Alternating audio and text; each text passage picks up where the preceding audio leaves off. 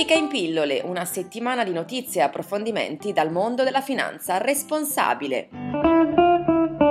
L'intervista. Tutelare una risorsa preziosa come l'acqua attraverso le scelte di investimento è possibile, ci racconta come Mario Tozzi, geologo e divulgatore scientifico. Lo abbiamo intervistato al Salone del Risparmio duemilasedici, dove ha tenuto una conferenza intitolata Un pianeta secco.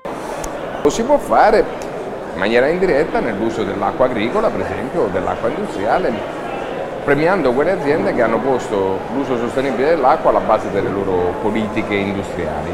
Sono molto poche per la verità, però magari si possono incoraggiare.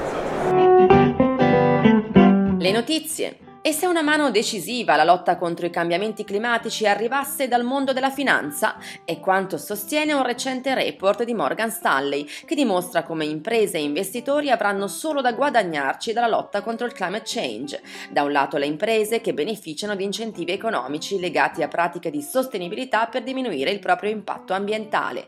Dall'altro gli investitori, per cui è in crescita quella che Morgan Stanley definisce environmental advocacy. Il cambiamento climatico viene ormai è considerato uno dei principali fattori di rischio sistemico e gli investitori fanno sempre più engagement, cioè cercano di dialogare con le imprese per migliorare il loro comportamento.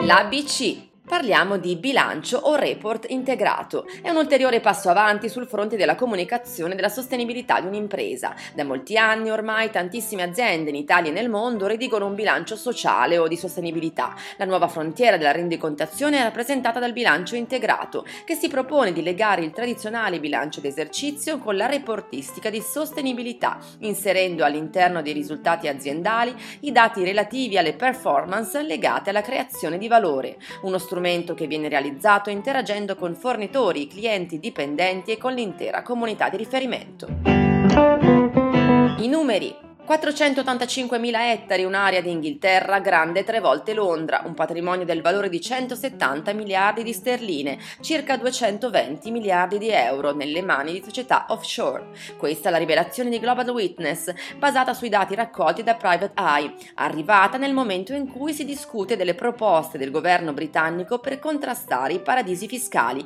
in seguito alla scoperta dei Panama Papers.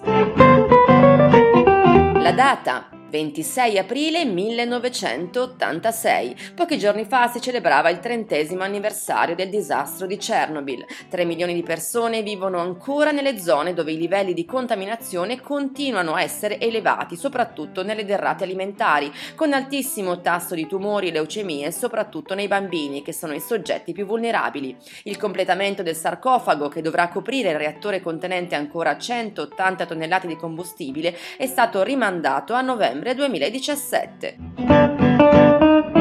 Ed è tutto, appuntamento con Etica in pillole offerto da Etica S G R, gruppo Banca Etica, alla prossima settimana.